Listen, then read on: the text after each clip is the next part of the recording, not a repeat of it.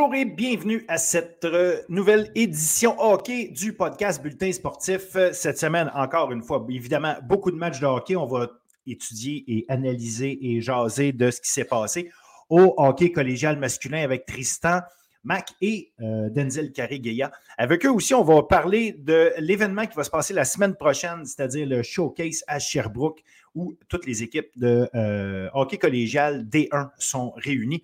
On va parler de ça, on va parler de ce moment qui pourrait peut-être servir justement euh, de tremplin pour un peu plus de marketing autour de la division 1 collégiale. un niveau de jeu qui est méconnu dont on parle beaucoup évidemment euh, au podcast, mais qui euh, manque peut-être de rayonnement à l'extérieur. Donc euh, voilà, on va, on va jaser de tout ça. Malheureusement, Léa n'est pas avec nous cette semaine, mais ça ne nous empêchera pas de parler de hockey féminin, notamment parce qu'on a eu évidemment des bons matchs en fin de semaine, une belle surprise, alors que les Lynx d'Édouard Montpetit ont battu Champlain, Lennoxville oui, Champlain, Lennoxville. En tir de barrage, elles tiraient de l'arrière 3 à 0 dans leur match. Elles sont remontées à 3 à 3, amené le match en prolongation, finalement l'emportant en tir de barrage.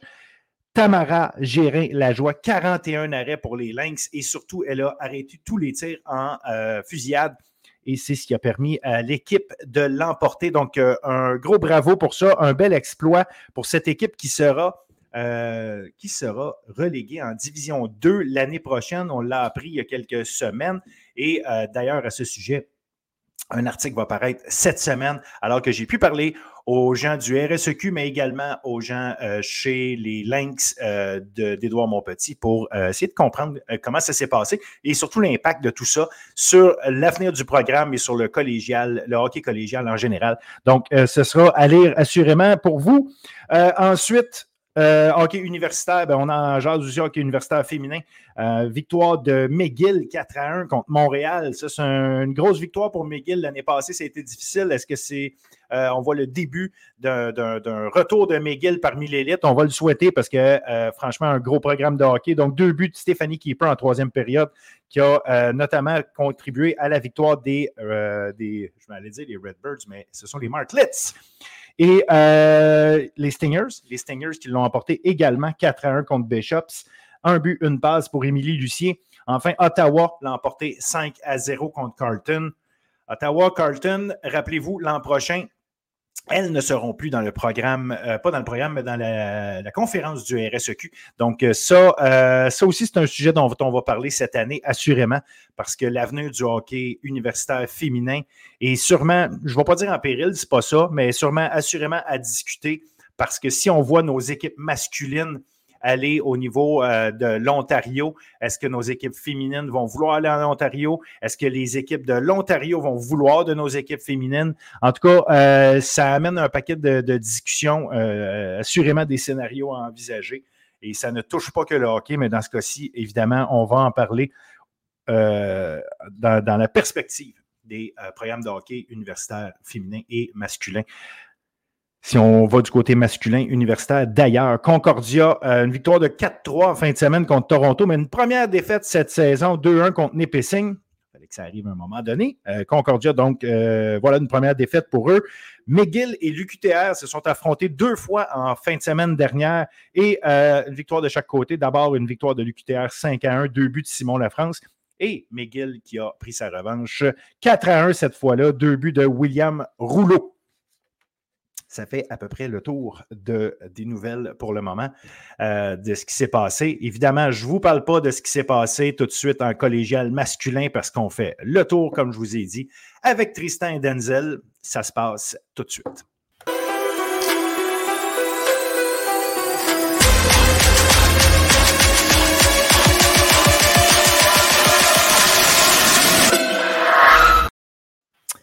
Hockey collégial masculin, Denzel, Tristan, bonjour messieurs.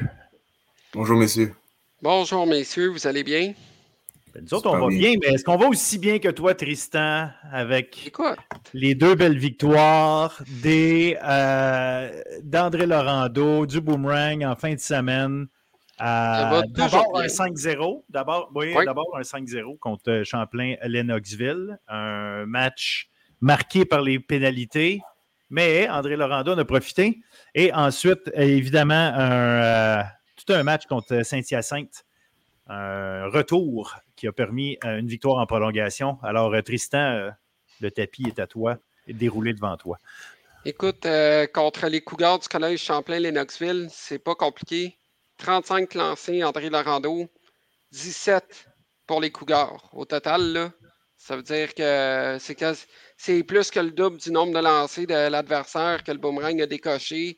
Puis ça a été un excellent match de hockey. Le boomerang a joué avec beaucoup d'intensité, beaucoup de hargne, euh, euh, bien qu'il y ait eu de l'indiscipline des deux côtés, en fait, parce qu'au total, c'était environ une trentaine de pénalités des les deux équipes ensemble, dont 11 pénalités de rudesse. Euh, donc, euh, permettez-moi de vous dire qu'il y a eu de la brasse camarade et du rififi pendant cette partie-là. Alors, euh, c'est sûr et certain que c'était très intense et le boomerang a marqué trois buts en avantage numérique, un but à temps régulier et un but en désavantage numérique. Il ne manquait que le but de filet désert pour euh, signer cette victoire-là à la Mario Lemieux. Et euh, les buts qui ont été marqués là, par Esteban 5 mars, Thomas Quinton, Loïc Franqueur, Zachary Paulus, Samuel Dion. Et euh, juste, je ne veux pas être trop chauvin pour ce de Samuel Dion. Mais Samuel Dion a décoché un lancer sur réception là, absolument d'une magistrale la bouteille d'eau est sortie de ses cordages du haut du filet, là, puis a ajouté quelques pieds à la distance qu'a traversé la bouteille, et elle était rendue dans le coin. Juste pour vous dire, là. Alors, le boomerang a vraiment pris le contrôle de A à Z dans cette partie-là.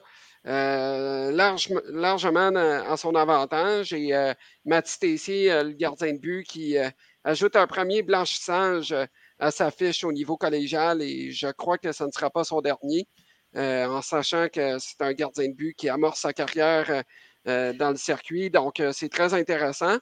Puis le match d'après, donc deux jours plus tard, le boomerang était du côté du stade LP Gaucher. les lauréats avaient connu quand même un très bon début de match. Là. Kevin André Blanchette, un but et une passe. On parle d'Olivier Beaupré, son sixième de la saison. Loïc Ouellet, son cinquième. Mais c'est à partir de la troisième période que tout a changé. Puis, c'est pas que le boomerang avait mal joué la partie. C'était juste que le boomerang n'envoyait pas des rondelles vers le filet, euh, ne, chargeait pas la cage d'Esteban Gauthier. Euh, et à partir de la troisième, c'est là que le boomerang avait trouvé le moyen de déranger le gardien de but. Et tout ça a commencé avec un but en avantage numérique de Loïc Franqueur, encore une fois, Franqueur là, qui, euh, a connu un excellent week-end. Et par la suite, le deuxième but est arrivé. Après le deuxième but, un fait anodin. Le gardien de but, Esteban Gauthier, fait déplacer son filet avec un certain déplacement et a dû être substitué parce que sa lame de patin a cassé. Oui, mais plus que ça, à ce moment-là, euh, c'est pas juste qu'il euh, a cassé sa lame de patin, c'est que Paulus avait marqué. On a refusé un but à Paulus là-dessus. Exactement. je ne connais pas le, fin détail du règlement, mais c'était quand même particulier de refuser le but à Paulus là-dessus, alors que le oh, but était déplacé par le déplacement du Exactement. Exactement. Donc, en raison de la lame brisée, on a dû envoyer le portier pas de vin qui n'était pas prêt à faire face à l'action parce qu'il restait moins de cinq minutes à la partie. Donc, pour lui, c'était une soirée, euh, une journée assis au bout du banc, puis à regarder le match, puis à noter les lancers de, son adversaire. Finalement, hop, il rentre dans la partie. Paul Slivka qui marque en avantage numérique. Superbe passe d'Antoine Lucier qui a traversé d'un cercle à l'autre pour, pour euh, donner de l'espace à son adversaire. Il y a un fait à noter dans cette partie-là. Je ne sais pas si c'est une première dans l'histoire du hockey collégial, un gardien de but qui a une passe sur le but égalisateur. Mathieu Tessy a eu une passe sur le troisième but du boomerang et a eu une passe sur le but gagnant de Lou Olivier Charland. Parce que littéralement, il y a eu un changement du côté des lauréats. Le défenseur et un des deux attaquants sont entrés au banc. Lou Olivier Charland, complètement oublié de l'autre bord de la ligne bleue adverse, reçoit une, longue passe de Mathieu Tessier et euh, Charland qui va vaincre le gardien de but, pas de fin euh, côté bouclier. Je ne sais pas si c'est une première, mais le gardien de but qui gagne deux matchs cette fin de semaine, qui a deux passes très importantes. Quant à moi, c'est peut-être euh, parmi les candidatures d'étoiles de la semaine. Bien, assurément que c'est intéressant. En plus à ça. Oui, oui, absolument. Puis, puis tu sais, euh, si on veut revenir un petit peu, euh, tu mentionnes le but de Loïc Ouellette, qui a été le premier. Mais juste avant ça, euh, Saint-Hyacinthe avait un avantage numérique de 5 contre 3 aussi pendant presque 2 minutes, 1 minute 48 ou à peu près. ça aussi, là, c'est majeur dans l'histoire. Donc, quelque part, ça, aurait pu, ça aurait pu vraiment sceller le match, non? Loïc, Loïc Ouellette qui s'en va marquer le but. Fait que ça, c'est intéressant. L'autre élément intéressant, c'est en prolongation il y a eu un tir de, tir de punition qui a été donné à Paulus. Que, bon, il a, été, il a été stoppé.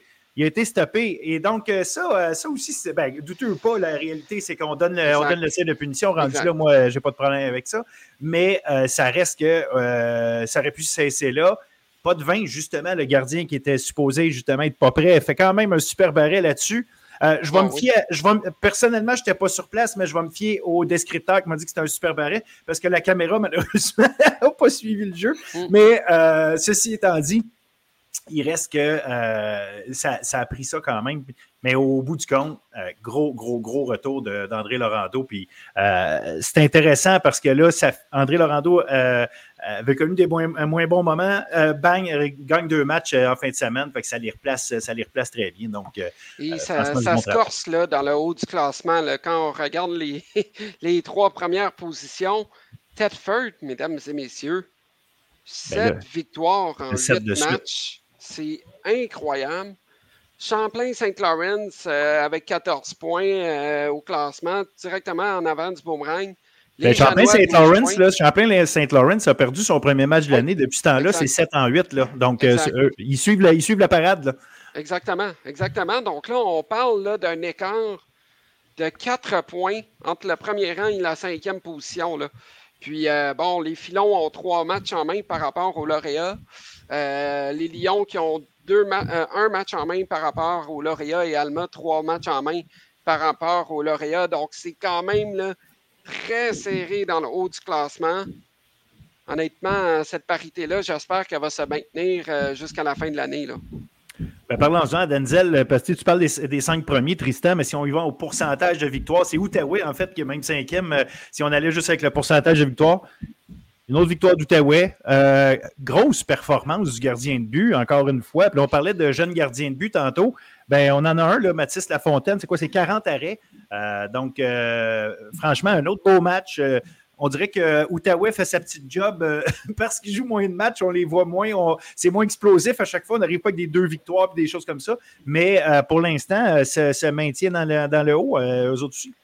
Exactement, ça va, ça va bien en Outaouais pour l'instant. Je pense qu'on peut compter sur une équipe qui est jeune, qui apprend malgré le fait qu'on joue un peu moins de matchs dans ce début de saison. Puis on l'a mentionné, la performance de Mathis Lafontaine dans les buts a été pour moi très rassurante pour euh, les Griffons qui euh, malheureusement ont perdu Olivier Brideau pour quelques temps. Lui qui n'était pas de la formation, il a été remplacé par Jérémy Sancarcé, gardien affilié. Mais pour en revenir à la, à la performance des Griffons, je pense que on commence à, sentir que le processus euh, depuis le début de la saison va bien. On a une équipe qui est très jeune, mais euh, on a des joueurs qui sont en mesure de quand même compétitionner à ce niveau-là.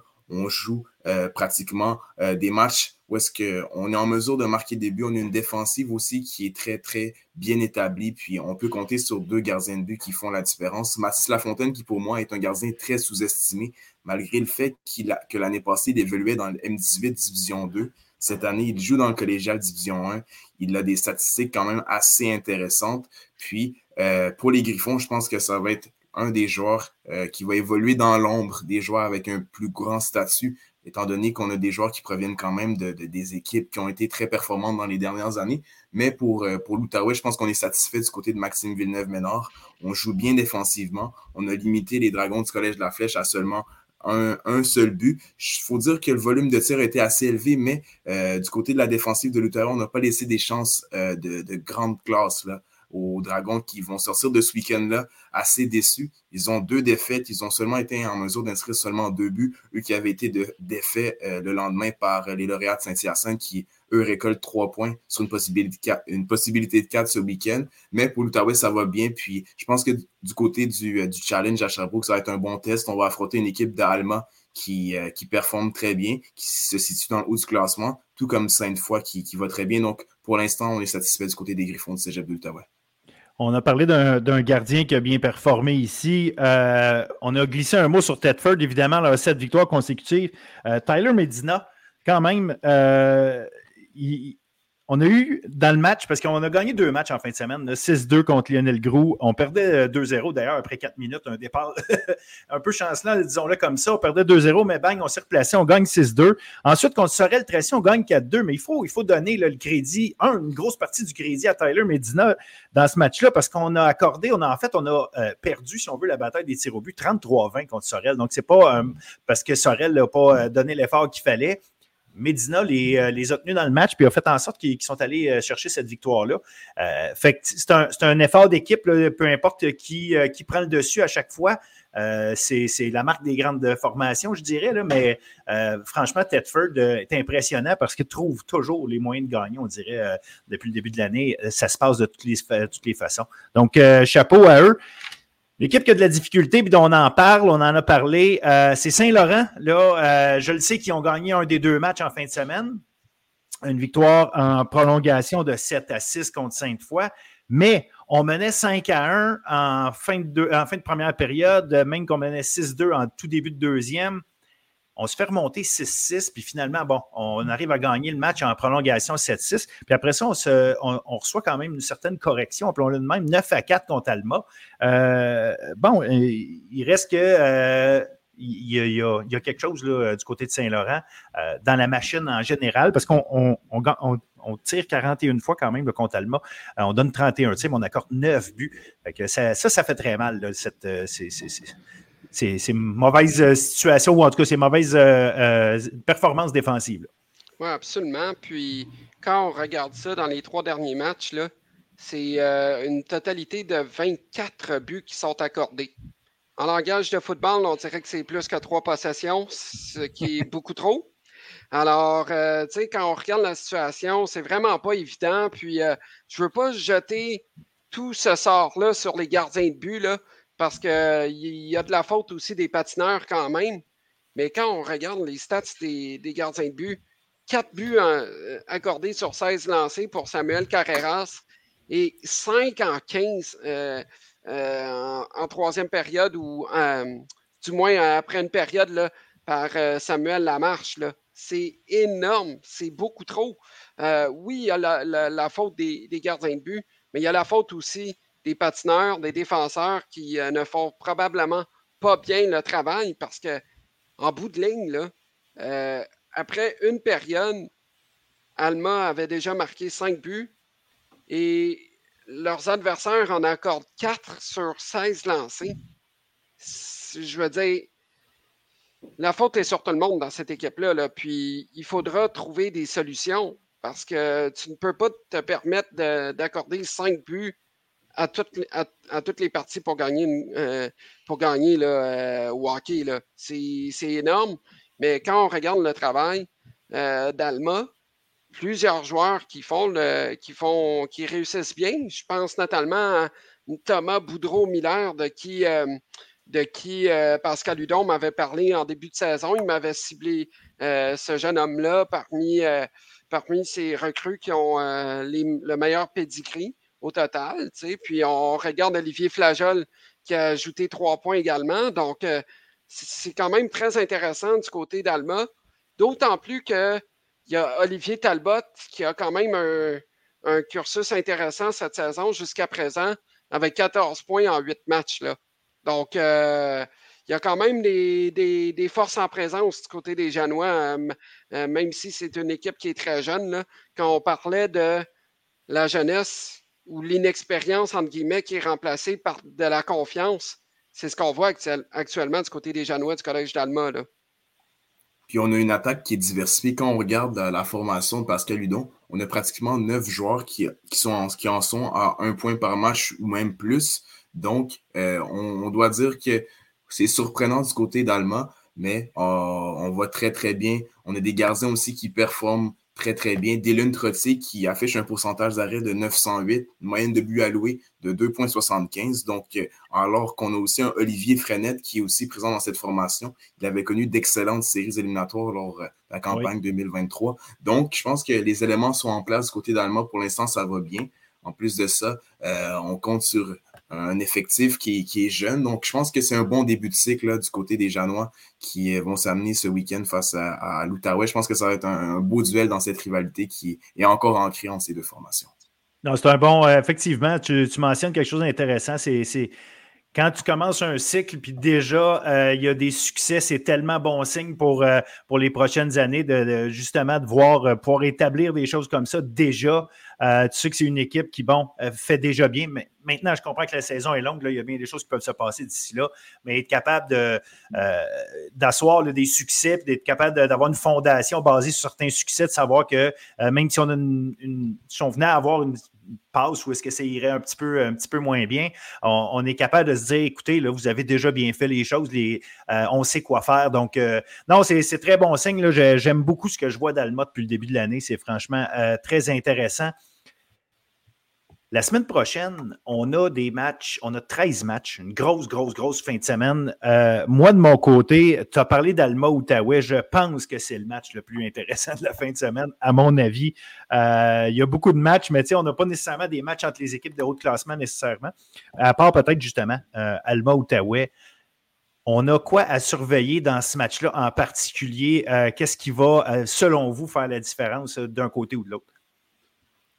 À chaque année, Alma et l'Outaouais s'affrontent au showcase, puis c'est toujours des matchs qui sont serrés. L'année passée, ça, ça avait terminé 2 en 1 en faveur d'Alma. Ça avait été un match chaudement disputé. Puis selon moi, ça va être euh, des joueurs qui devront se prouver. Je pense que le gardien Mathis Lafontaine va bénéficier d'un deuxième départ consécutif. Il fait très bien, mais j'ai envie de dire que ça va être aux vétérans de se lever. Les Pierre-Olivier Gagnon du côté de l'Outaouais, Christopher Talbot du côté euh, des Griffons, tout comme Olivier Talbot du côté déjà, moi, je pense qu'on a une rivalité qui est là. On a de nouveaux joueurs qui évoluent dans les deux, dans formations. Mais pour moi, euh, cette rivalité Janois et Griffon est toujours ancrée. Puis ça, on va assister à un match intéressant. Mais je pense que l'offensive des deux équipes va être euh, testée étant donné qu'on a des défensives qui sont assez jeunes. Je pense qu'on pourrait assister à un match à haut pointage entre les deux formations.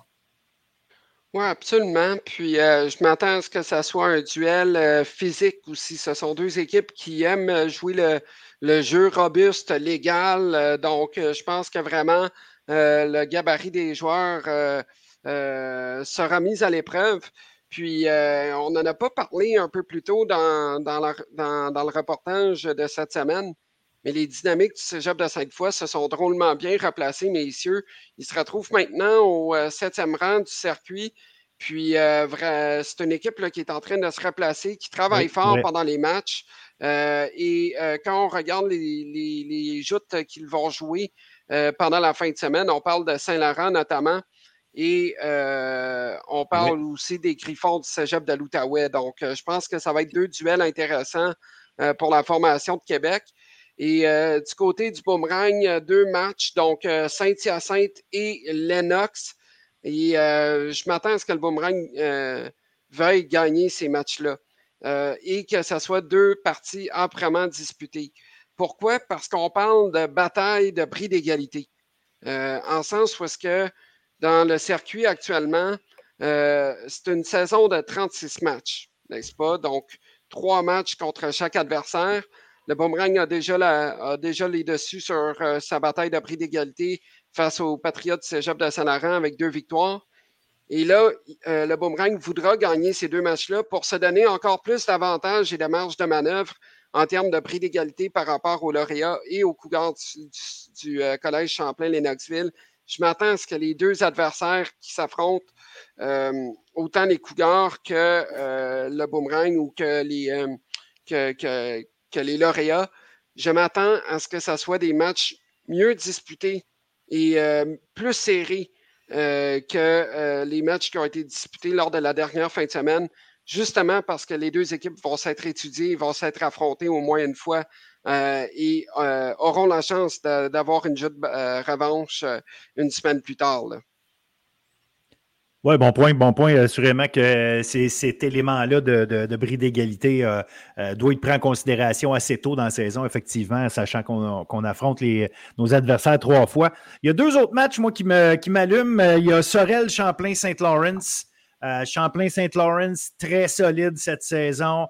mais, Sorel, ce n'est pas, une équipe facile à affronter. Sorel, il y a du talent là. Donc, moi, ça, c'est un match qui m'interpelle. Puis j'ai la flèche contre Saint-Hyacinthe. Euh, peut-être euh, des équipes une petite affaire plus bas en ce moment, mais la Flèche et Saint-Hyacinthe euh, peuvent nous donner, en termes d'affrontement, quelque chose d'extrêmement intéressant parce que c'est deux équipes qui sont assurément d'un niveau comparable. Donc, je ne sais pas ce que vous en pensez de votre côté. Puis j'aimerais aussi avoir votre, votre point de vue de gars d'expérience qui, l'ont déjà vu, ça quand on est en, situation de showcase comme ça, tous les matchs sont à Sherbrooke en fin de semaine. Quel impact ça a euh, sur le déroulement, sur comment, comment la préparation, quoi que ce soit? Euh, je ne sais pas s'il y a des choses là, à, tenir, euh, à prendre en considération dans notre analyse, dans ce qu'on se prépare à voir. Selon moi, il n'y a pas grand-chose de différent, mis à part que toutes les équipes se retrouvent au même endroit, honnêtement, là, euh, en sens où est-ce que ce n'est pas comme euh, au niveau scolaire un, tournoi qui est différent de la saison régulière, là comme ça. Là. Donc, euh, quant à moi, c'est la même chose parce que, tu veux, veux pas, les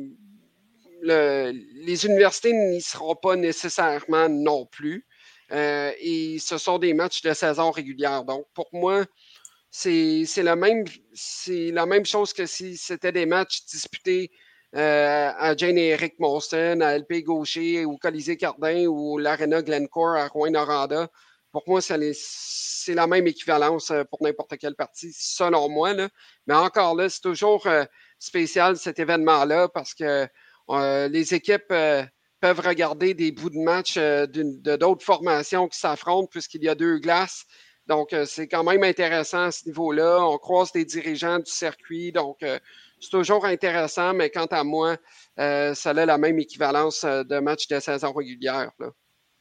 Pareillement, je vois un peu la même chose que Tristan. Mis à part peut-être la, dynamique qui est différente, tout le monde se retrouve à jouer, veut, pas à l'extérieur. Donc, ça amène un aspect de préparation qui peut être différent qu'à l'habitude.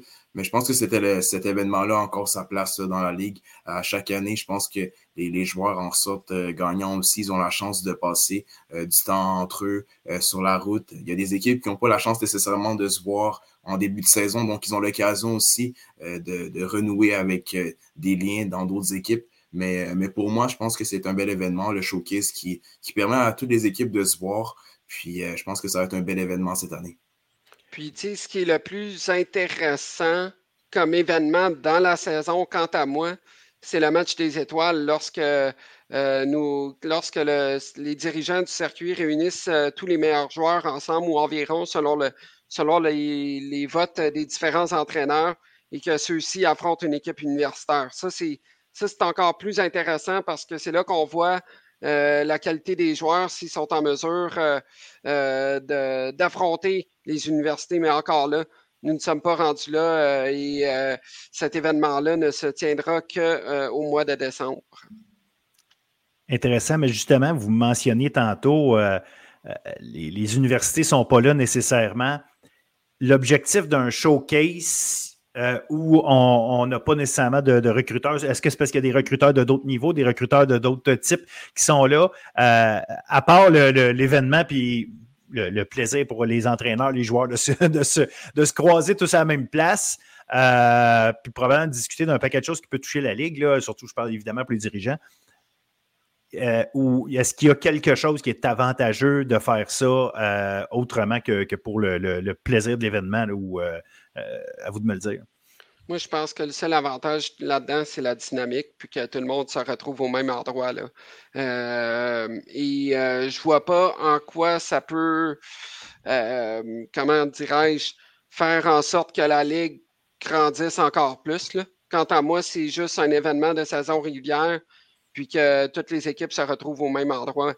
Et selon moi, c'est ça. Là. Mais ceci dit, tout le monde a son, son, son opinion par rapport au showcase. C'est quand même plaisant de croiser les dirigeants et que tout le monde puisse se parler entre eux.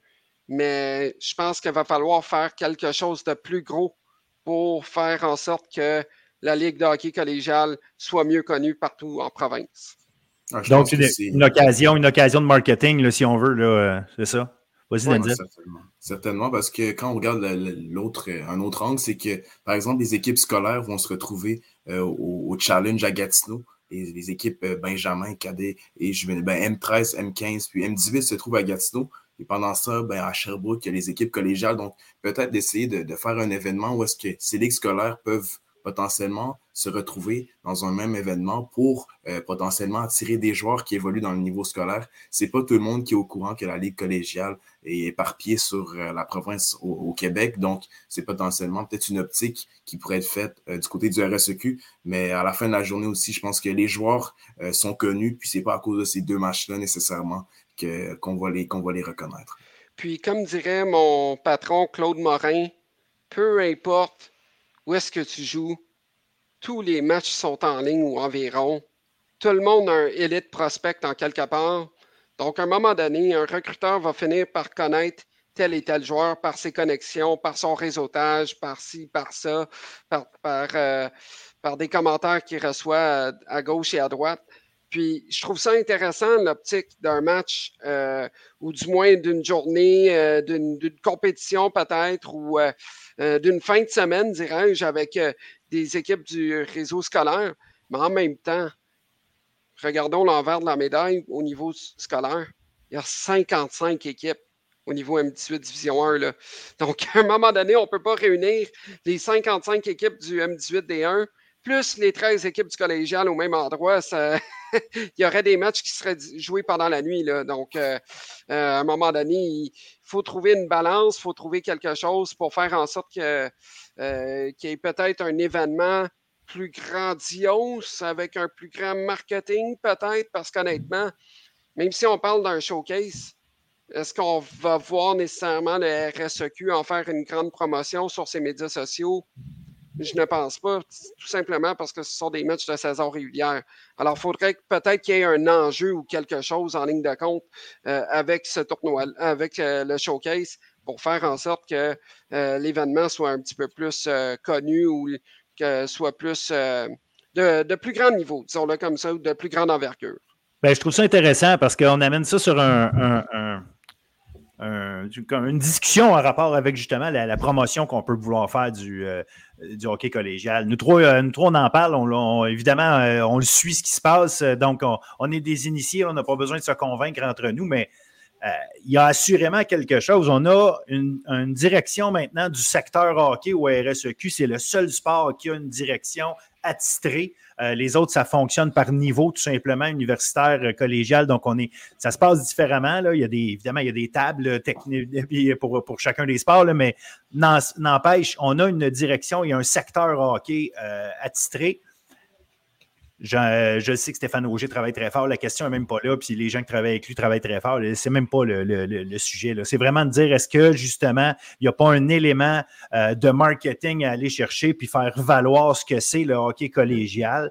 Au lieu de voir ça tout, tout le temps comme si c'était un plan B à ceux qui sont euh, qui font pas le junior majeur, euh, mais regardez ça comme une avenue bien réelle, puis une avenue bien réelle pour un paquet de bons joueurs de très très bon niveau là en fait. C'est ce que le oh, monde, c'est ce qu'il faut être capable de vendre, puis après ça, tu en parlais, Tristan, hein, quand on va voir des matchs, mettons, aux États-Unis ou quoi, aller voir à quel point il y a du, euh, euh, il y a de l'enthousiasme autour des matchs, comment les gens vont voir les matchs, comment il y a un support par les gens à l'intérieur de, l'école, euh, dans la ville ou la petite ville où est-ce que ça se passe, comment ça devient des événements.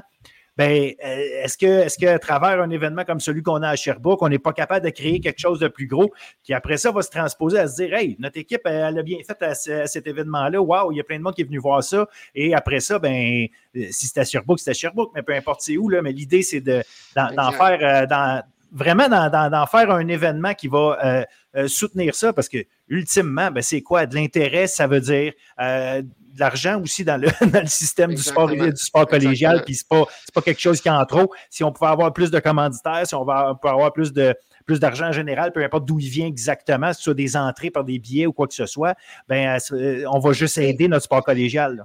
Puis, tu sais, en même temps, je vais amener deux aspects à la chose. Premièrement, quand on regarde, puis je veux, veux pas faire, tu sais, là, euh, je veux pas comparer des pommes et des oranges, mais je vous donne un exemple. Ça, c'est le showcase du collégial. Au niveau M18 3A, je sais qu'il y a des gros commanditaires et autres, mais que se passe-t-il au mois de décembre? Il y a le fameux challenge CCM, où est-ce que toutes les équipes de la Ligue y participent, incluant des équipes de l'extérieur. C'est l'événement au pays avec le plus de recruteurs qui sont présents. Même si ça, s'est passé à l'Abbé, au Saguenay pendant trois ans, même si ça va se passer cette année à Châteauguay et pour les trois prochaines années, c'est l'événement qui a le plus de recruteurs au Canada. Pourquoi? Ben, à, part les, à part les mondiaux juniors, évidemment. Mais pourquoi? Parce que justement, il y a du marketing, il y a un enjeu, euh, il y a un trophée au bout de tout ça. Et la deuxième des choses, euh, et je parlais avec un, dirigeant que je ne nommerai pas, là, mais une des beautés de la Ligue collégiale, c'est la difficulté de jouer dans ce circuit-là. Et pour moi, c'est un des circuits dans lesquels il est le plus difficile de jouer parce qu'il y en a qui sont retranchés du junior majeur et qui arrivent dans la Ligue collégiale qui pensent qu'ils sont beaux, qu'ils sont fins, qu'ils sont bons et que ci et que ça, et qu'ils ont de la difficulté à jouer dans notre ligue. Pourquoi? Parce que les joueurs sont de qualité au niveau collégial. C'est tout simplement ça. Donc, faisons de la promotion des joueurs du hockey collégial, du circuit, de la qualité des entraîneurs, de la qualité des organisations. Je sais que j'ai de l'air de faire un monologue, là, mais il est temps que ça bouge au niveau du marketing du hockey du RSEQ. Là. Il est temps que ça bouge. 100% d'accord. Denzel, je ne sais pas comment tu vois, toi, justement, cet aspect-là de, de marketing ou de non-marketing ou euh, je sais pas comment justement dans le coin euh, tu sais en Outaouais euh, comment comment ça se discute ces éléments là parce que moi j'en ai eu souvent des discussions avec hey comment ça se fait qu'il n'y a rien de plus qui est fait pour promouvoir ce qu'on fait? Puis là je te parle tu sais j'ai jasé avec Stéphane Lebeau justement à un moment donné l'année passée qu'on parlait de ça. Puis tu sais il dit j'aimerais ça qu'on en parle davantage parce que c'est du beau hockey. Pour qu'un gars comme Stéphane Lebeau qui a joué dans la Ligue nationale qui en a vu d'autres il a vu du hockey de tous les niveaux autant comme joueur que comme coach euh, me disent quelque chose comme ça, c'est parce qu'à quelque part, mais, mais la question, c'est pas de savoir si c'est vrai. C'est la, question, c'est de savoir comment on fait pour attirer le monde pour qu'ils viennent voir ça. Puis il y a un travail qui est à faire. Je ne sais pas, comme je te dis en Outaouais, comment c'est perçu ça. Mais personnellement, le programme en Outaouais en est à sa quatrième année. Puis auparavant, je pense que le hockey collégial était inconnu dans la région d'Outaouais. L'arrivée des Griffons de Cégep de l'Outaouais a grandement aidé à la visibilité de la Ligue collégiale avec la structure de l'Intrépide de Gatineau qui est présente aussi. Mais euh, je pense qu'il y, a un énorme travail qui doit être fait au niveau euh, de promouvoir le produit. On a parlé de la manière dont la Ligue de développement hockey M18-3 est en mesure de le faire en invitant des catégories inférieures. À chaque année, on invite des joueurs du M17-3 aussi pour se promouvoir. C'est des joueurs qui vont aussi évoluer dans la Ligue par la suite. Donc, il y a une certaine continuité, puis ça, ça attire des gens à ce genre d'événement. C'est sûr qu'au niveau du, du, hockey collégial, ça peut être un peu plus difficile euh, dû au fait qu'on a une ligue qui est méconnue. Mais pour moi, je pense que chaque, chaque intervenant a un rôle à jouer, que ce soit à travers euh, chacune des institutions, que ce soit à Alma, à Lionel Groux ou bien euh, à Saint-Hyacinthe. Je pense que chaque équipe doit être en mesure aussi de promouvoir son, son, son produit sur la glace, ses joueurs qui sont présents. Mais je pense que ça passe avec la visibilité aussi de la Ligue tous les événements qui sont faits par le RSEQ doivent être euh, mis de l'avant. Puis de voir le showcase aussi peu couvert, je pense que c'est là où est-ce que le bas blesse parce qu'on euh, pouvait tellement faire quelque chose de grand avec ce genre d'événement-là. Donc, euh, je pense que s'il y a un message à passer, c'est qu'on doit être en mesure de, mieux promouvoir nos joueurs qui, sont vraiment de qualité. Puis, en même temps, moi, j'ai deux idées. Là. Un, pourquoi on ne fait pas quelque chose avec nos équipes universitaires? Faisons un, mettons là, regroupons les meilleurs joueurs universitaires, D2, D1. Faisons, faisons-nous une équipe de, de, ce groupe-là contre les meilleurs joueurs du, RS, du, du RSEQ collégial masculin D1. Je pense que il y aurait quelque chose d'intéressant à faire là. Il y aurait un match intéressant à faire. Ben, moi, je pense que l'universitaire les planterait parce qu'ils sont tout simplement beaucoup plus vieux. Peut-être. Parce que si, je, vais, faire du pouce sur ton idée parce qu'on brainstorm puis c'est pas grave là, au bout du compte, mais est-ce que si au lieu justement de prendre des équipes, faire ça contre euh, des joueurs universitaires, il le faisait contre des joueurs de la LHJMQ, des gars, tu prends, tu prends un, groupe de recrues de la LHJMQ, tu dis amène-moi les étoiles recrues de la LHJMQ, fais une équipe avec ça, ou première, deuxième année, je ne le sais pas, là, fait, question d'avoir un bassin qui se tient debout. Là. On fait du brainstorm, là. On Absolument. Mais tu dis, regarde, imagine-toi, là, tu as les 20 meilleurs recrues de la LHJMQ euh, au. Euh, 1er février. Je dis n'importe quoi. On fait ça là. Puis euh, tu mets ça contre les, meilleurs joueurs étoiles du, euh, du collégial D1. Là, là tu as des gars du même âge. Là, tu, peux avoir du plaisir tant qu'à moi. Puis euh, peut-être que le monde serait surpris justement parce que là, comme je te dis, c'est des gens du même âge. Et je pense que dans un cas comme celui-là, on, pourrait avoir de quoi bien intéressant. Du fait que justement la LHJMQ a probablement un, pas probablement, a assurément un rayonnement encore plus grand. Puis, encore plus que ça, euh, pourquoi ne pas inviter les meilleurs joueurs du M18D1, du RSEQ, au niveau scolaire? Là? Tu fais une espèce de, de, match ou de tournoi, là, comme au, Challenge CCM. Là. Cette année, tu vas avoir un match des meilleurs, si je ne me trompe pas, 2008 ou 2009, quelque chose comme ça. Là, ils font ça chaque année. Là. D'habitude, les 2008. Les 2008 c'est ça. C'est ça. Normalement, c'est la batch de secondaire 4 qui font un, match là, euh, au, challenge pour les promouvoir parce que ça va être eux qui vont monter éventuellement et qui seront les grands joueurs du M18 3. Pourquoi qu'on ne ferait pas la même chose avec les meilleurs joueurs euh, du réseau scolaire? Tu as 55 équipes au niveau scolaire, tu peux en faire une tonne des équipes avec les meilleurs joueurs. Puis tu sais, je parle des équipes comme De Mortagne, comme euh, euh, Triolet, comme PML, comme CCL, comme Séminaire Saint-Joseph, et j'en oublie, il y, en a, une tonne, là, SSF, Pointe-Lévis, toute la gang.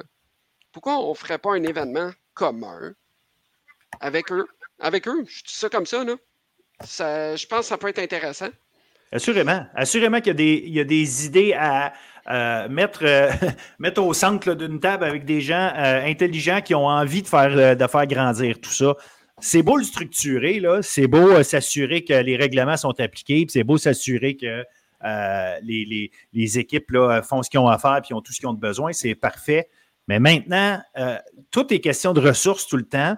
Puis si tu veux augmenter tes ressources, il faut aller chercher des sous. Pour, puis pour aller chercher des sous, il faut que tu augmentes la visibilité. C'est euh, des fois, c'est un calcul. Ça semble simpliste vu comme ça, mais euh, la réalité, c'est que oui, il faut l'exécuter.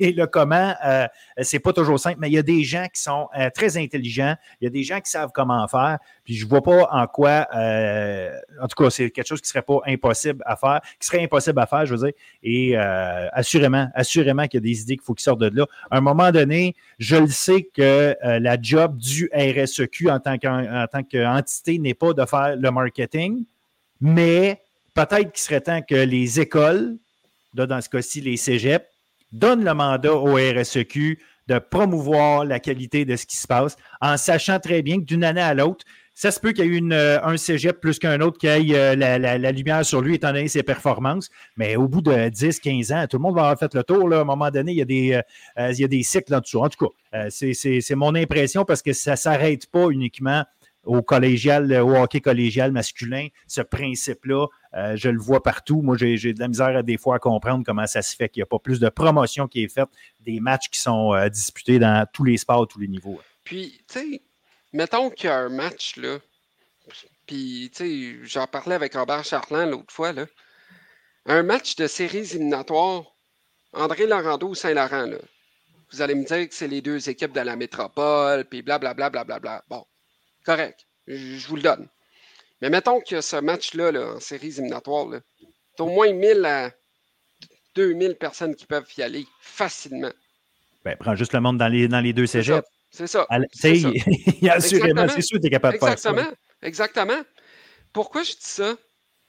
Parce que tu as plusieurs institutions où est-ce qu'il y a quand même beaucoup d'athlètes et où est-ce qu'il pourrait avoir un grand sentiment d'appartenance et qu'il y en a sûrement. Là. je parle de Sainte-Foy contre Champlain-Saint-Laurent. Ces matchs-là, là, ça devrait remplir leurs amphithéâtres. Puis euh, un match Alma contre Sainte-Foy, ça devrait remplir l'amphithéâtre. Puis un match Sorel contre Saint-Hyacinthe, ça devrait remplir les amphithéâtres. Tu sais, puis je dis ça comme ça parce que en séries éliminatoires l'année passée, il y a eu une tonne de gens. Euh, et au niveau M18-3A, euh, dans un des matchs des séries éliminatoires de, de Saint-Hyacinthe, le stade LP gaucher était plein. Pourquoi? Parce qu'ils ont fait du marketing, parce qu'ils ont montré de la ils ont montré les visages des joueurs qui vont embarquer sur la glace pour jouer. C'est comme faut, faut faire de quoi? faut faire de quoi? On est rendu là. Puis quand on regarde les noms des gens qui envoient leurs enfants dans la ligue, on parle d'un Stéphane Quintal qui a envoyé son joueur jouer dans le collégial. Ce n'est pas rien, là on a des Coupes Stanley qui ont été en arrière du banc. On a un score, on a un ancien scoreur de 50 goals deux fois de suite qui a été en arrière du banc d'une équipe pendant longtemps. C'est plein d'histoires qui est collégial. Absolument, absolument. Fait que, regarde, euh, tant mieux si le, message qu'on lance là est peut-être entendu euh, quelque part. Euh, j'espère, je le souhaite euh, de, vraiment ardemment parce que ça prend, ça prend ça. Nous, on peut le dire, on peut vouloir faire des choses, on peut vouloir améliorer les affaires, mais franchement, je pense sincèrement que au-delà des écoles elles-mêmes et des directions sportives ici et là qui font des publications sur les réseaux sociaux, il faut amener ça une coche de plus faut faire en sorte que le hockey collégial, parce que c'est de ça qu'on parle aujourd'hui, que le hockey collégial prenne une plus grande place dans l'intérêt ou en tout cas minimalement dans la réflexion des gens, qu'on sache que ça existe, qu'on sache la qualité de ce qu'il y a là. Puis comme tu dis, qu'on connaisse les histoires qui, euh, sont en dessous de tout ça et derrière tout ça. Oui, absolument. Puis au-delà de tout ça, oui, il y a les êtres humains et autres. Mais quand on regarde l'historique des gens, qui viennent dans la Ligue de hockey collégial et qui voient ce qui arrive. Et moi, ce qui m'impressionne toujours et ce qui me fascine toujours, c'est quand je vois des gens qui envoient leur fils au collégial et qui viennent nous dire Ah, nous, on s'attendait, on s'attendait pas à ça, on s'attendait pas à ça, on s'attendait pas à ça. Puis finalement, au, bout du trois ans ou du quatre ans du parcours, ils viennent nous dire Ah, finalement, je suis fier d'avoir envoyé mon fils jouer à tel endroit et tel endroit et tel endroit. Puis quand même qu'il n'ira pas jouer à un plus haut niveau, il a son diplôme, il a, il a eu du fun au hockey. Puis il y en a qui vont jouer plus haut niveau, que ce soit universitaire, Ligue américaine, East Coast, Europe, peu importe. Il va en avoir. Il va en avoir. Mais en bout de ligne de tout ça, il y a le côté éducationnel, il y a le côté personnalité des joueurs. Les joueurs prennent une coche de maturité au bout de ce cursus-là. Puis, c'est fabuleux ce, qui se fait partout en province dans la Ligue euh, actuellement. Puis, il faut le promouvoir. Et je suis convaincu que messieurs Auger, Ricard et Dubo-Chicoine ont plein d'idées. Je suis convaincu qu'ils ont plein d'idées et qu'ils veulent faire quelque chose de grand. Est-ce qu'on leur donne les moyens? Est-ce qu'on leur donne des moyens? Est-ce que les gens au-dessus d'eux donnent les, moyens pour le faire? Ben, écoute, euh, tu sais. J'ai mes questions. Ben, tu as tes questions, puis je vais dire qu'il y a une part de réponse qui, dans ce cas-ci particulier, je ne peux pas dire que je sais parce qu'on m'a l'a dit, là. C'est pas, pas ça. C'est juste que si euh, il se passe la même chose euh, au hockey collégial, par exemple, qui peut se passer dans d'autres sports puis dans d'autres niveaux, la réalité, c'est qu'à un moment donné, ça appartient aux universités, aux cégeps, euh, aux institutions comme telles de s'entendre entre eux puis accepter de euh, euh, donner les moyens aux gens comme Stéphane Auger, par exemple, de faire tout ce qu'ils voudraient faire. Parce que c'est ça l'histoire. C'est comme je l'ai dit au début, on le sait, puis tu, viens de le dire là. C'est des gens qu'on sait qui travaillent fort, qui veulent faire des bonnes choses. Maintenant, leur mandat finit par être limité à un moment donné parce que chacun tire la couverte peut-être un peu de son bord. Donc, euh, ça, euh, c'est, ça fait partie de la game, mais il faut en être conscient aussi pour savoir euh, peut-être l'impact que ça peut avoir. Si c'est positif à certains moments, oui, c'est quand même négatif pour d'autres aspects. Donc, ça, va être à travailler un jour éventuellement. Puis, tu sais, je, parle du volet masculin, puis je suis convaincu que tu as déjà eu la discussion avec notre collaboratrice Léa McIntyre, mais la Ligue féminine, D1, à ce que je sache, c'est la meilleure ligue des moins de 20 ans au Québec. Ben oui, ben oui. Est-ce que les gens le savent nécessairement? Ben, probablement pas, parce que, à moins d'être dans le milieu, tu ne le sais pas, tu ne prends pas le temps de t'intéresser. C'est ça la question aussi. Ça revient tout le temps à ça. C'est pas une question que les gens qui sont dans le milieu sachent ou ils ne sachent pas. C'est d'intéresser les gens qui sont pas dans le milieu. non, non, exact. En général, tu sais, là, c'est.